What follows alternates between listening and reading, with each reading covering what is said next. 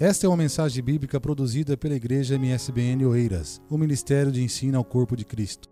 Disse essa manhã que de verdade é uma honra, é um privilégio pregar em Oeiras. Eu disse que pregar em Oeiras para mim é top. É, me sinto cara mesmo não sendo. Eu agradeço vocês mexerem com minha autoestima. Às vezes a gente precisa. Né? Muito obrigado pela forma carinhosa com que vocês nos receberam dentro da sua casa, nos tratando da melhor maneira, né? nos dando do bom e do melhor. Agradeço a Deus pela igreja, pela paciência em nos ouvir. Na verdade, quando você convida um pastor de igreja para pregar num evento, a gente sempre precisa da paciência. Vocês têm sido fantásticos, excelente comigo. Nós falamos ontem sobre Oissa. Falamos hoje de manhã sobre siga. E hoje nós concluímos este tema com a palavra reaja. Este é o título da pregação de hoje. Para que você guarde bem, vamos ficar somente com esta palavra reaja. Para isso eu quero convidar você a abrir a sua Bíblia em 2 Coríntios, capítulo de número 4, e o versículo de número 8 e 9 nós vamos ler. Enquanto você encontra, eu quero lhe fazer dois pedidos, ou melhor, reforçá-los, porque já o fiz hoje pela manhã. Quero que quando você for orar, você lembre de orar por mim, pela minha esposa e pelo meu filho. Quero que quando você for orar, não se esqueça de orar pela nossa igreja em Málaga, sul de Espanha, pertinho de Marrocos. E quando você passar por lá, não nos deixe de fazer uma visita. Nós temos um grande desafio pela frente, como vocês aqui também o têm. Deus tem sido misericordioso, mas tem muita coisa para fazer. E nós contamos e precisamos da sua oração. Amém. 2 Coríntios capítulo 4, versículo 8 e 9, a versão que eu vou utilizar, como sempre, é a NVI, nova versão internacional, e conto com a ajuda da projeção, para que os irmãos que não têm essa versão possam acompanhar de maneira mais clara. O texto diz assim: De todos os lados somos pressionados, mas não desanimados. Ficamos perplexos, mas não desesperados. Somos perseguidos, mas não abandonados. Abatidos, mas não destruídos. Eu, como já esclareci nos outros dias, estou buscando seguir o tema, porque o tema foi muito bem escolhido, por isso as pregações têm sido temática e não tenho como propósito é, expor os detalhes e os promenores de cada texto, mas explorar o texto dentro do tema que foi proposto. Se você olhar para este texto, dentro desta passagem, ela inclui ação e reação. E é sobre isso que eu quero falar. Segundo o dicionário de língua portuguesa, primeirão reagir é exercer reação. Fala, fantástico, pastor. Esclareceu tudo. Mas tem outras definições melhores. Responder a uma ação, resistir, lutar. Isso é reagir. Mas olhe para o texto que foi lido. Diz que de todos os lados somos, nessa versão, pressionados. Pressionados é ação que produz uma reação, mas não desanimados. Ficamos ação, mas não reação. Somos ação, mas não reação. Abatidos, mas não destruídos. E é justamente sobre isso que eu quero falar. A aplicação da mensagem de hoje vai justamente neste sentido a reação ela é uma atitude de vida que nós temos mediante a ação. E qual tem sido a nossa reação perante os desafios que nós temos na vida? Eu gosto, eu sempre digo disso, isso que eu gosto de uma palavra clara e objetiva, que você possa sair daqui praticando essa palavra e todos nós temos desafios. Você preferir a palavra problema, pode ser, mas eu prefiro a desafio. Todos nós temos desafio. O que muda são que os desafios meus não são os seus. E o que muda é como nós reagimos aos desafios que nos são propostos. Eu quero falar justamente sobre isso, sobre a nossa reação. Quantos estão comigo? Quantos estão aqui? Digam amém. amém. Isso. Fala para a pessoa que está do seu lado, não dói. Não, não vai doer. Vai ser rápido. Maravilha. Qual tem sido a sua reação quando você se depara com os problemas da vida? E o primeiro ponto que eu quero destacar consigo é a reação, porque nós sempre temos uma reação.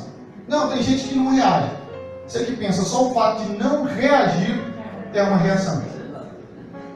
O que eu estou fazendo? Nada. É assim que você reage. Você não faz nada perante os problemas da vida. Então, a questão não é se você reage ou não reage, é como você reage. Como nós reagimos perante os desafios da vida, de maneira, e esse é o ponto um, para você que gosta de anotar, de uma maneira valente ou covarde. E para cada ponto eu quero apresentar aqui um personagem em um contexto bíblico. E para falar de valentia, eu não encontro outro. É um homem chamado Josué. Josué é um cara valente. Para isso eu quero que você acompanhe com a sua Bíblia em Josué capítulo de número 5, o versículo 13 ao 15. Enquanto você encontra Josué capítulo 5, eu quero te dizer que Deus sempre tem a pessoa certa para o momento certo. Na condução do povo de Israel, Deus tinha Moisés no momento que ele precisava de um pastor, um apaziguador, Alguém que Deus dizia, hoje eu estou nervoso com esse povo, eu vou matar todo mundo. Não nessa tradução, essa é uma tradução minha. Mas você que leu a Bíblia sabe muito bem como Deus fala. Deus fala, esse povo é de dura serviço, não é? o povo tem um coração duro. Hoje eu mato todo mundo, mas ele, não, não faça isso. Tem misericórdia do povo. Vão falar que o Senhor nos tirou daquela terra só para nos matar aqui. Ou seja, ele estava constantemente se colocando entre Deus e o povo para ser um intermediário, um intercessor melhor do povo. Mas você sabe muito bem que a sua vida termina. E daí, no momento que é para ir para a guerra, literalmente, Deus chama Josué, que era o homem da espada, era o homem da guerra. Enquanto tinha um homem em pé, lá estava Josué. Por isso eu creio que para a obra de Deus, Deus sempre tem o homem certo para o momento certo e para a hora certa. Por isso Deus levantou nessa igreja ao longo desses anos o homem certo para o momento certo e para a hora certa. Aí morre Moisés e vem o seu sucessor Josué. E olha o que acontece com Josué nessa cena. Vê se não é atitude de gente valente. Josué capítulo 5, versículo 13, ele diz assim: Estando Josué já perto de Jericó, olhou para cima e viu um homem de pé. Imagina ver que ele estava deitado, não está na Bíblia, deixa na minha conta, tá ok? Empunhando uma espada, aproximou-se dele. Claro que aí ele levantou e perguntou-lhe. É que eu vou lendo o texto e eu vou tentando imaginar, ok? Você é por nós ou é dos nossos inimigos? Nenhuma coisa nem outra, respondeu ele. Venho na qualidade de comandante do exército do Senhor. Então Josué prostrou-se, rosto em terra, em sinal de respeito, e lhe perguntou: Que mensagem o meu senhor tem para o seu servo? O comandante do exército do Senhor respondeu: tire as sandálias dos pés, pois o lugar em que você está é santo. E Josué as tirou. Aonde está a valentia? Josué era tão valente que ao ter esta visão, ele quase mata o anjo, como se isso fosse possível. nós aprendemos que também isso aqui pode ser entendido como teofania, como uma manifestação do próprio Jesus Cristo. Interessante é que ao ver, ele logo saca a espada e diz: Você é dos nossos ou você é contra nós? E se ele dissesse: Sou dos contra, sua vida findava ali. Não nesse caso, né? Porque era um ser espiritual. E ele, ele diz: Olha, olha a resposta. Eu nem de um lado, nem do outro. Nem uma coisa, nem outra. Eu sou aqui, olha, olha, olha como que diz o texto, vem na qualidade de comandante do exército do Senhor. Era valente, mas quando reconhecia que estava diante de uma autoridade divina, prostrava os seus pés e se humilhava diante da presença do Senhor. Nós somos e devemos ser valentes perante os desafios da vida. Mas valentia diante de Deus não funciona. Perante Deus, nós temos que se prostrar e adorar. Amém. Qual é a nossa reação perante a ação da vida todos os dias contra nós? Uma ação de valentia ou uma ação covarde? Essa é a primeira pergunta e fica para você responder, é claro. A segunda, e o segundo tópico que eu queria destacar com você. Perante os desafios da vida, a nossa reação, a reação de gente animada ou desanimada? Tem um homem na Bíblia chamado Caleb, que está lá no livro de Josué, se você quiser acompanhar o capítulo de número 14 e o versículo de número 7. Esse homem tem uma reação de ânimo extraordinária. Josué 14,7 diz assim: Eu tinha 40 anos quando Moisés, servo do Senhor, enviou de Cades Barneia para espiar a terra. Eu lhe dei um relatório digno de confiança. Mas os meus irmãos israelitas que foram comigo fizeram o povo desanimar-se de medo. Agora para um pouquinho aqui e olha para mim. Porque tem gente que não basta ele ser desanimado, ele faz o, belo serviço de desanimar os outros. Não basta por si próprio, não, não estou feliz, é muito, é muito desânimo só para mim. Eu quero compartilhar um pouco desse desânimo. Esses homens vão, não é o caso de Josué e Caleb, mas os outros voltam com uma expectativa totalmente negativa, desanimadas, e eles começam a contagiar o resto do povo com o seu relatório. Eu tenho uma palavra para o desanimado aqui esta noite. Deus também fala com gente desanimada. Aleluia. Se você está desanimado, contente-se com o seu desânimo. Não espalhe ele por aí. Tá ok? Olhe para o texto. Vamos continuar lendo. Eu, porém, fui inteiramente fiel ao Senhor meu Deus. Por isso, naquele dia, Moisés me jurou: certamente a terra que você pisou será uma herança perpétua para você e para os seus descendentes, porquanto você foi inteiramente fiel ao Senhor, ao meu Deus. Pois bem, o Senhor me manteve vivo, como prometeu. E foi há 45 anos que ele disse isso a Moisés, ou seja, ele tinha 85 anos, quando Israel caminhava pelo deserto. Por isso aqui estou hoje, com 85 anos de idade. Ainda estou tão forte no dia em que Moisés me enviou. Isso é verdade fisicamente? Claro que não. Já tinha passado 40 anos. O que, que faz um homem que já passou 40 anos dizer que está, 45 melhor, dizer que está se sentindo tão forte como 45 anos atrás? É ânimo. Aleluia. É ânimo. Alguém que já passou tantos anos, viveu tantos anos, é claro que o físico sente. Aí ele chega e diz: Não, não, não, eu estou me sentindo como jovem.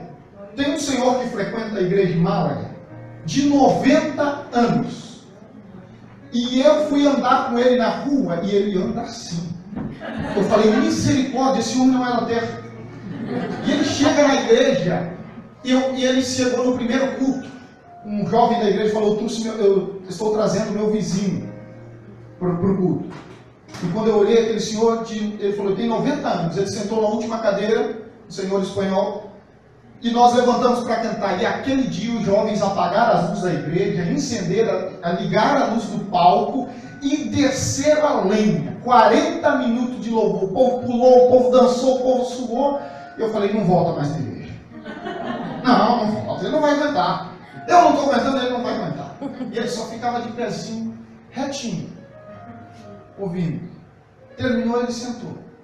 Todo domingo o homem está lá Aleluia. e quando eu estou meio desanimado, eu busco ele para conversar. Já fui até fazer uma visita na casa dele. Porque ele tem um ânimo que me assusta. E eu falo assim, eu preciso disso. Aleluia. Porque mesmo que o meu corpo esteja cansado, mesmo que as lutas me machuquem, mesmo que os desafios da vida sejam grandes, eu preciso estar animado. Amém. Olha o que acontece com Caleb. Vamos continuar lendo um pouquinho mais. Ainda estou tão forte como no dia que Moisés me enviou. Tenho agora tanto vigor para ir à guerra como naquela época. Dai-me, pois, a região montanhosa que naquela ocasião o Senhor me prometeu. na época, você ficou sabendo que os Enaquins lá viviam, com suas cidades grandes e fortificadas. Mas se o Senhor estiver comigo, eu os expulsarei de lá, como ele prometeu. Então Josué abençoou Caleb, filho de Jefoné, e lhe deu Hebron por herança. Repare que o homem ganha uma terra, mas aquela, aquela terra está cheia de inimigo. Olha que presente de grego. Nada contra os gregos, se tiver alguém aqui descendente, não fique ofendido. Que, que, que recompensa é essa? Fala, não, tá lá, é tua. É só expulsar todo mundo de lá e ela vai ser tua. É que a gente pensa que o que vem de Deus é de graça. E é fácil. Não, não, não, porque se tiver dificuldade, não foi Deus, não foi Deus que deu. Bom, quando eu olho para a palavra, eu não vejo, eu vejo homens, Deus dando a promessa e homens dando a sua vida para alcançar a promessa. Aleluia. Deus tem promessas lindas para as nossas vidas. Quantos têm promessas de Deus? Agora não pense que só porque você tem promessa está tudo garantido, as portas estão todas escancaradas. Eu vejo Josué e o povo indo ao encontro de uma promessa e tendo guerras diariamente. No caminho da promessa, nós vamos ter guerras constantemente. O que muda é a reação que eu tenho perante as guerras e os desafios da vida. Se eu sou como Caleb, animado, forte e valente, ainda que o meu corpo sinta, ou se eu sou desanimado. Qual está sendo a minha reação perante os desafios propostos da vida? Quem está me entendendo, diga amém. amém. Maravilha, vamos seguir.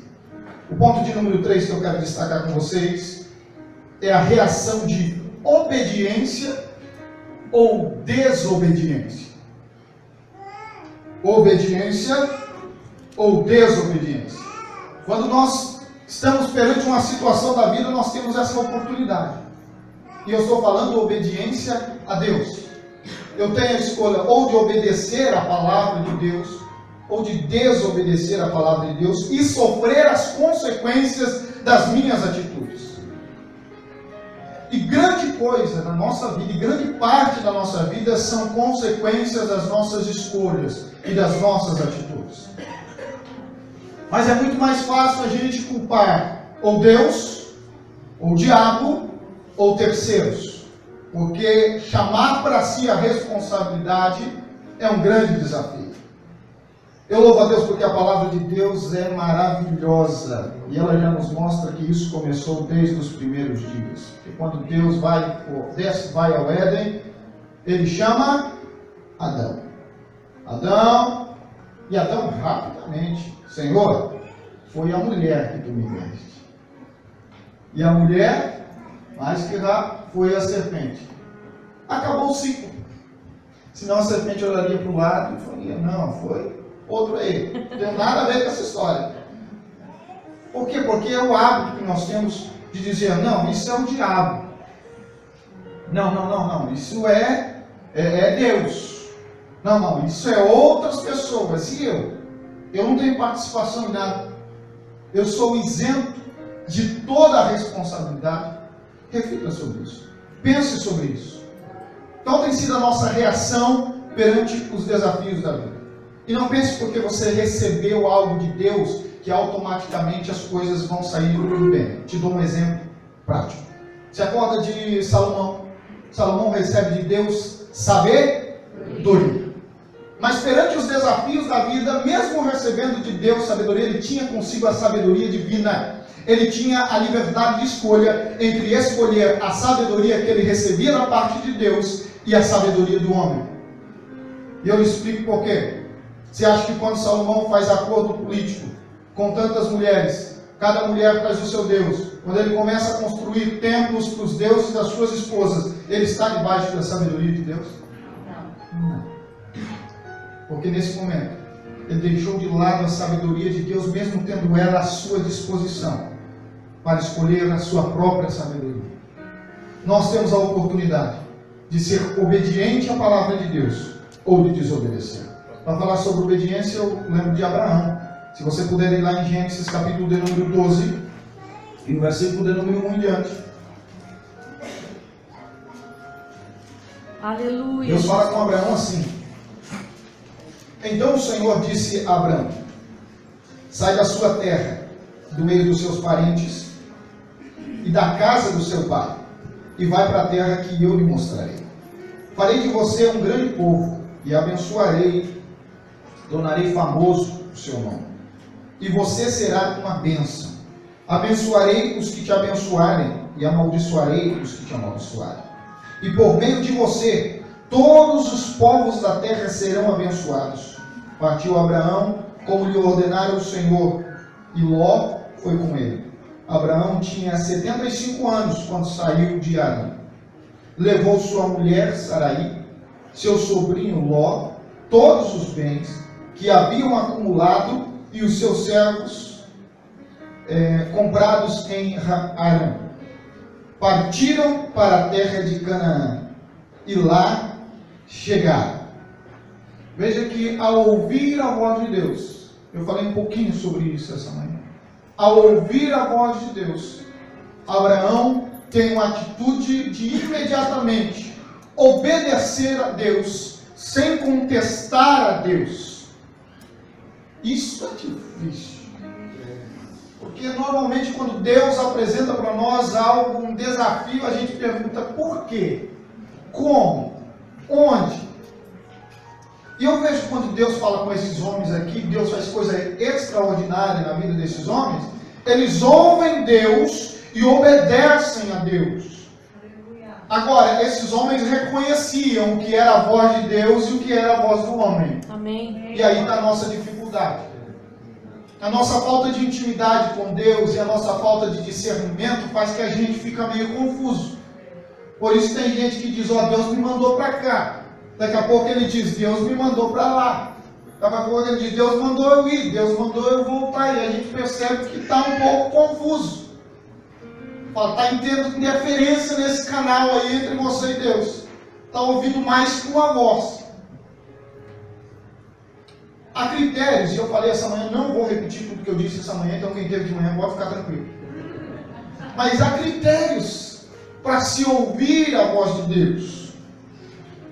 Há julgamentos que nós temos que fazer de acordo com a palavra. Pastor, mas nós podemos julgar. A palavra julga. Eu não tenho necessidade de sair julgando nada, porque a palavra julga, e aquilo que a palavra julga, em algumas alguns casos na Bíblia a palavra diz, olha, avalia e vocês julguem. Eu te dou exemplos práticos. 1 Coríntios capítulo 14, versículo 29, eu quero que você entenda, enquanto você encontra, que essa igreja estava passando por um problema. Tá? Não vamos usar isso aqui como regra. Dizer, calma aí, calma aí, calma aí, um de cada vez, gente, para aí. Eu quero que você entenda que essa igreja estava passando por um problema e Paulo estava tratando de um problema, de uma ordem de culto. Então ele diz assim, 1 Coríntios 14, 29, tratando-se de profetas, falem dois ou três, e os outros julguem cuidadosamente o que foi dito. Está de acordo com a palavra.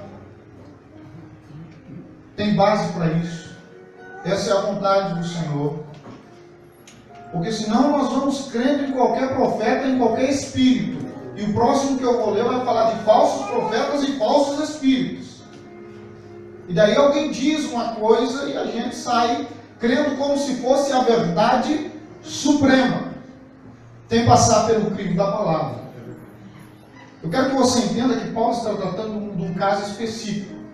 Para que você não fale, calma aí, calma aí, calma aí, calma aí. Vamos, né? é claro que se a gente começar aqui a profetizar, e começar todo mundo ao mesmo tempo, vai virar bagunça mesmo. A gente vai ter que falar, calma aí, um de cada vez, gente, senão a gente não entende. É, é isso que eu estava tentando dar ordem. Assim, não, a profecia é mal? É claro que não. A maldade aqui não estava na profecia, estava na desorganização do povo. Então calma aí, tem um monte de gente para profetizar, que benção, mas vamos fazer cada um, um de cada vez, para que todo mundo entenda, seja edificado e seja abençoado. Ele diz mais, a palavra de Deus diz mais, 1 João 4 e 1. Diz assim: Amados, não creiam em qualquer espírito. 1 João 4. Amados, não creiam em qualquer espírito, mas examinem os espíritos para ver se eles procedem de Deus. Porque muitos falsos profetas têm saído pelo mundo. Então veja bem que Abraão ouve a voz de Deus e obedece a voz de Deus, mas ele reconhece a voz do seu Deus. E ouvir a voz de Deus e reconhecer que Deus está falando, passar a análise, a observação daquilo que foi dito, da profecia, além da análise do Espírito, se esse Espírito provém de Deus ou não. Examinem-se o Espírito para ver se procede de Deus. Por quê? Porque há muito falso profeta. Gente do céu, tem tanto falso profeta que quando eu penso que eu já vi todos, aparece um pior do que o outro. Eu digo, gente, isso deve ter uma produção no inferno fantástica.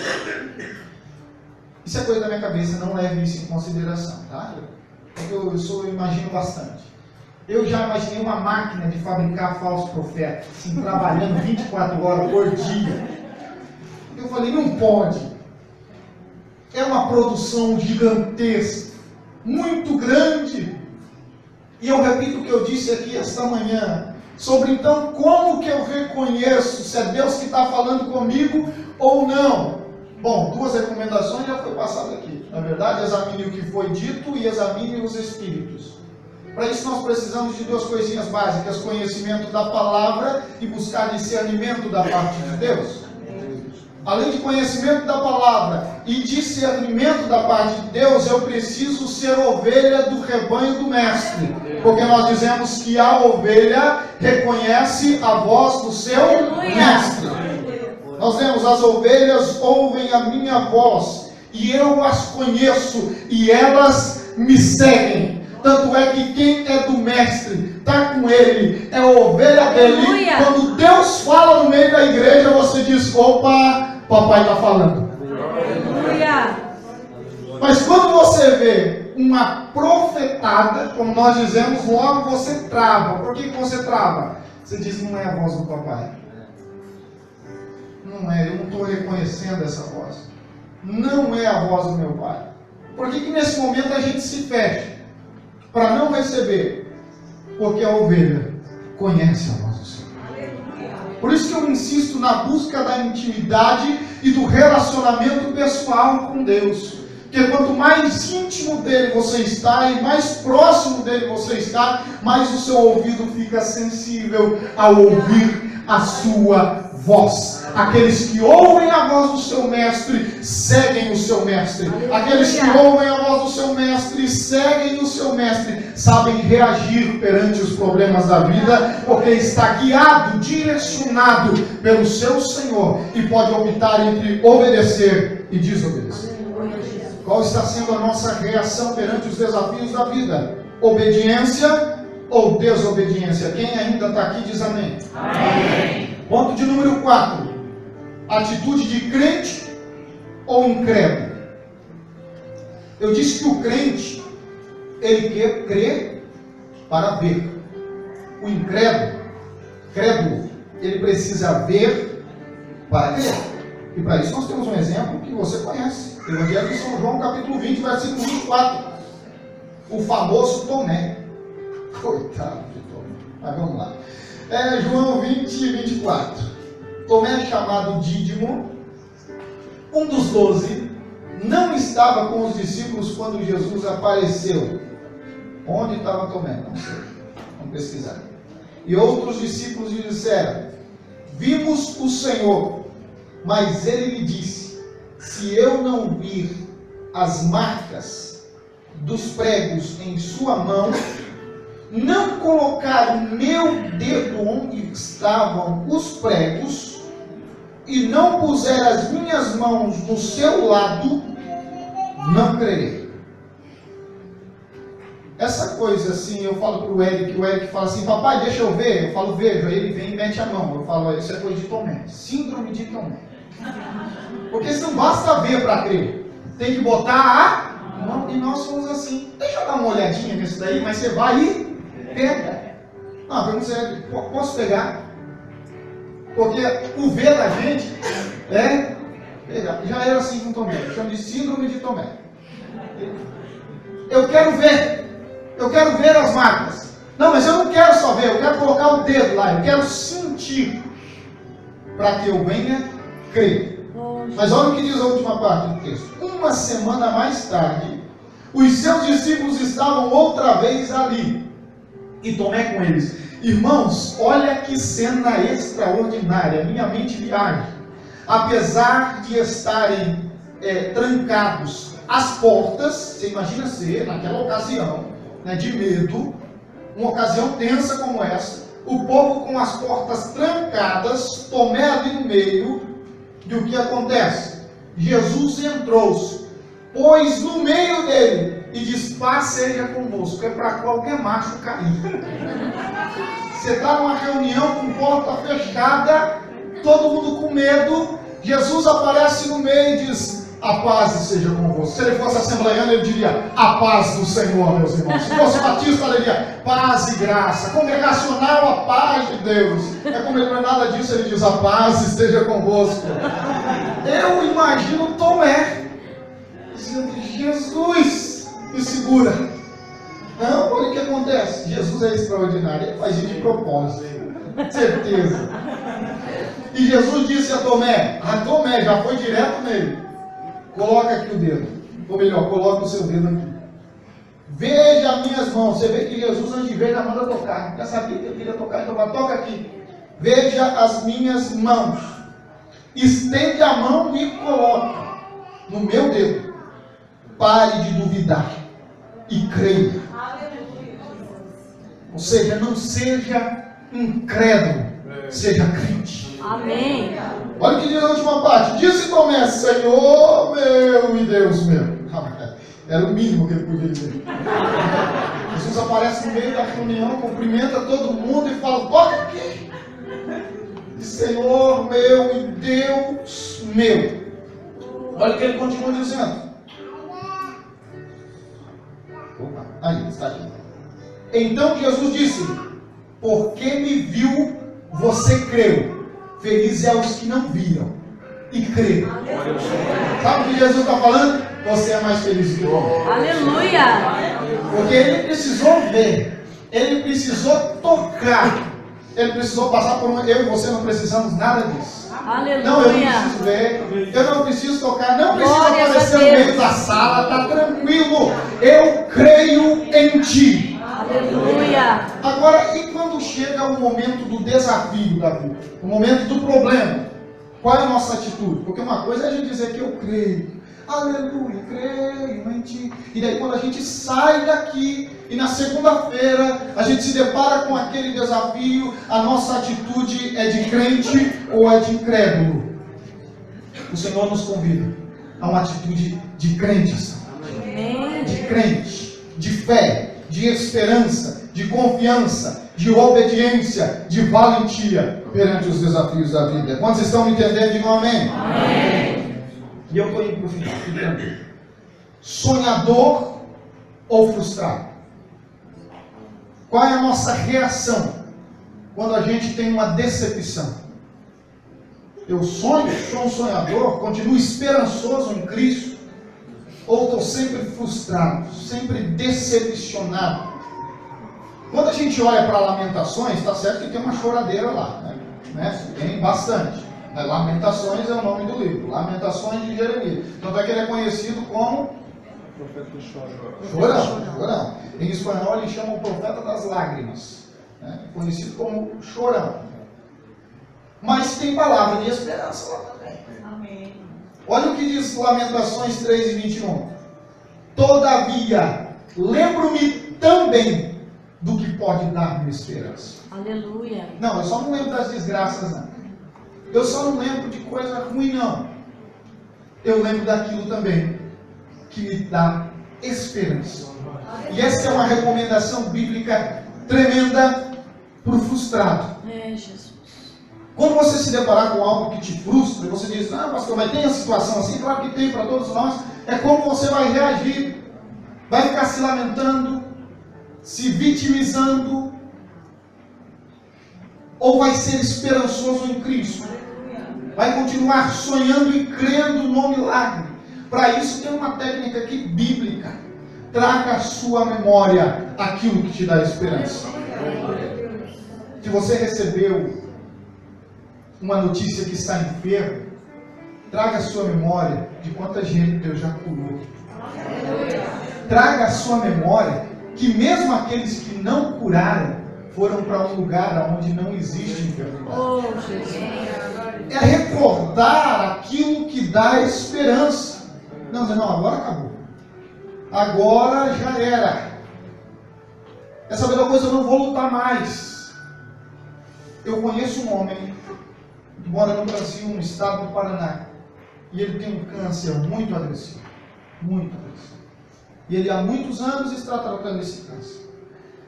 Mas ele é ruim demais. Ruim no bom sentido, tá? De valentia. Ele é valente demais. Ele é valente demais. E eu falei, você é tão ruim que eu estou desconfiado que qualquer dia você vai matar esse câncer. Porque faz anos que ele está enfermo. Mas ele luta de um lado, ele luta do outro, ele, ele sofre, ele tem desafio, ele tem um tratamento agressivo, mas ele nunca está frustrado, ele sempre está esperançoso, ele sonha, ele projeta. Aleluia. E eu fiquei abismado, porque um dia eu fui visitar ele, ele estava literalmente pele e osso, estava numa condição terrível.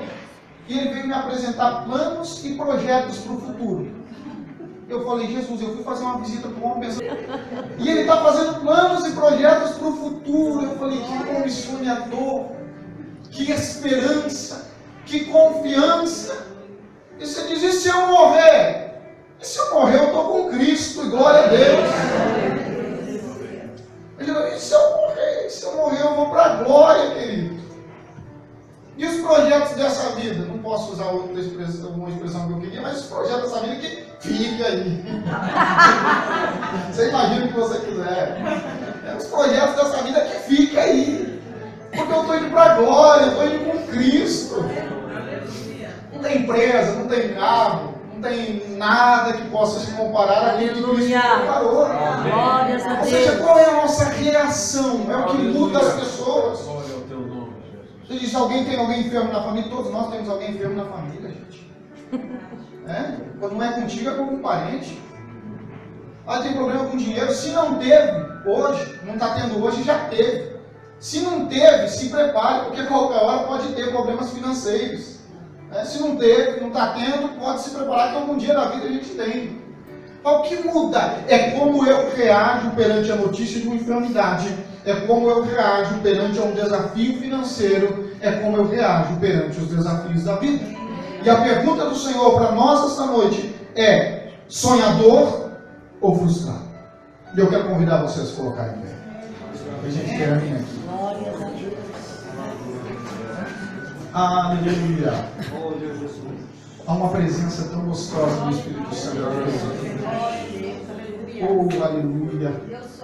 Como é bom você estar na casa de Deus e os irmãos cantando, louvando, a gente ministrando, e a gente percebeu o Espírito Santo de Deus trabalhando de uma forma que só Ele pode fazer. Por isso, Deus te trouxe aqui extra hoje. Para te perguntar a partir de hoje qual será a sua reação perante os desafios que a vida te propõe. A escolha é sua. E dependendo da sua reação, você vai colher os frutos dessa reação. E o Senhor nos chamou para dar frutos e sermos frutíferos em Sua presença. Aleluia. E eu, como conclusão, termino aqui. Não quero cansar você em pé. Mas eu preciso falar isso, porque Deus tem colocado no meu coração. Há uma grande diferença entre dons e frutos. E nós, às vezes, fazemos uma confusão tremenda. O dom, ele é dado por Deus, segundo a sua soberana vontade. Não a pessoas, mas à igreja. Eu tenho um dom de Deus, eu não tenho. A igreja tem dom. Que Deus dá à igreja. Que Deus confia a alguém, mas para a igreja, para a edificação da igreja. E o dom, o, o, o mais importante aqui não é o que tem o dom, é o dom que é para a igreja. Ou seja, o objetivo final é servir a igreja. Amém. Quem tem mais dom é mais certo. Amém. O dom vem de Deus. E ele distribui a quem quer segundo a sua soberana vontade.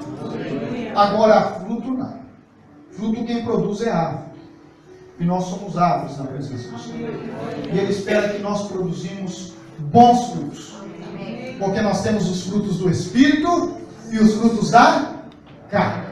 E a pergunta do Senhor esta noite para si é: qual fruto você tem produzido? Frutos que glorificam, frutos que exaltam. Oh, Porque nós, quando vemos um dom, acreditamos isso na conta da pessoa que recebeu o dom. Quando ele é um servo, usado para servir a igreja, segundo Deus quer. Então, quando eu olho uma pessoa, ela não deve ser medida pelo seu dom, mas pelos seus frutos. Porque uma árvore é conhecida pelos seus frutos. Porque o fruto é contigo. E Deus nos chama. Deus nos chama para dar bons frutos. aleluia. Para a glória do Senhor. Aleluia. Eu não sei como você tem reagido perante os problemas da vida. Mas esta noite o convite está aberto. Oh, Deus. Aí onde você está, nós estamos em bastante gente. Eu não vou convidar você para vir aqui na frente. Porque o Deus que está aqui está aí também. Tá ou não está? Então você pode estar aí nas últimas fileiras. Ele está aí do seu lado. Está aí do seu lado. Que a gente pensa, a gente tem um sentimento místico que Deus vai abençoar a gente em alguns lugares específicos do tempo. E eu te digo isso, que quando eu fui buscar o batismo com o Espírito Santo, eu não queria ser batizado, porque eu tinha medo do barulho, do, escândalo. Eu falava, quero ser batizado assim, bem, bem baixinho. Então eu fazia o seguinte, eu ia para as últimas cadeiras, porque eu falei, aqui o Espírito Santo de Deus vai demorar mais para chegar. Ô pensamento tolo. Eu dizia, não, aqui o Espírito Santo, o, Espírito Santo, o negócio pega lá na frente. Aqui o Espírito Santo vai demorar para chegar. Que nada, irmão. Foi lá mesmo, na última cadeira. Foi lá que o Espírito Santo chegou e encheu. Amém. Então ele está aqui, ele toma todo esse ambiente. Aleluia. Melhor, ele habita dentro de você. Melhor a isso. Aleluia. Então ele está aí, junto com você. Por isso eu quero te fazer dois convites aí onde você está, para você aceitá-los perante Deus ou não. A escolha é sempre sua. O primeiro é se você entrou aqui esta noite dizendo: Olha, eu na verdade o que eu preciso é voltar para o caminho do Mestre. Na verdade, eu estou precisando muito mais do que reagir perante os problemas da vida. A minha reação precisa começar é perante a minha salvação. É tratando para onde eu vou quando essa vida acabar. Porque uma certeza nós temos, ela vai acabar. Cedo ou mais tarde. A pergunta é: para onde nós vamos quando essa vida aqui terminar? E o convite do Senhor esta noite para ti é céu. Porque Ele preparou o céu para ti. Aleluia. Não, se depender de nós e se dependesse de Deus, o inferno vai ficar vazio. Porque eu, eu disse que Deus veio para trazer salvação a todos os homens. Através de Jesus Cristo, Ele veio para trazer salvação a todas as pessoas. Glórias As portas e o convite para entrar nas mansões celestiais estão abertos para ti esta noite. Tome a sua decisão essa noite. Saia de, de cima do muro. E aí onde você está, tome essa decisão no seu coração de seguir a Cristo, viver para Ele. Você vai precisar de uma ajuda. Sozinho vai ser muito difícil para si. Mas você não está sozinho nessa caminhada. Você tem Cristo, que está sempre consigo. Você tem um pastor aqui. Então, se você tomar a decisão, eu queria que no final do culto você procurasse Ele. E você tem uma igreja para te ajudar. O segundo convite que eu quero fazer aí onde você está mesmo é para que nós reagimos segundo aquilo que nós aprendemos esta noite, não como covardes, mas como valentes. Não como os incrédulos, mas como crentes. Que nós reagimos não como frustrados, mas como sonhador. Que nós reagimos não como desobedientes, mas como obedientes Amém. à voz do Senhor Jesus Cristo. O Senhor nos convida para reagir de acordo segundo a sua palavra. Essa é uma decisão sua. Não romantiza. Porque quando a gente romantiza, a gente quer jogar na mão de terceiros. Chama a decisão para si. E diga, não, eu preciso ter uma nova postura, uma nova conduta perante os desafios ministeriais que me são propostos, perante os desafios do meu casamento que são propostos, perante os desafios do meu trabalho, na minha vida. Eu preciso ter uma atitude Aleluia. segundo a vontade Amém. de Deus. Esta foi uma mensagem da Igreja MSBN Oeiras. Siga-nos nas nossas redes sociais, Facebook e Instagram. E pelo nosso canal no YouTube, acesse também ao nosso site msbnportugal.com.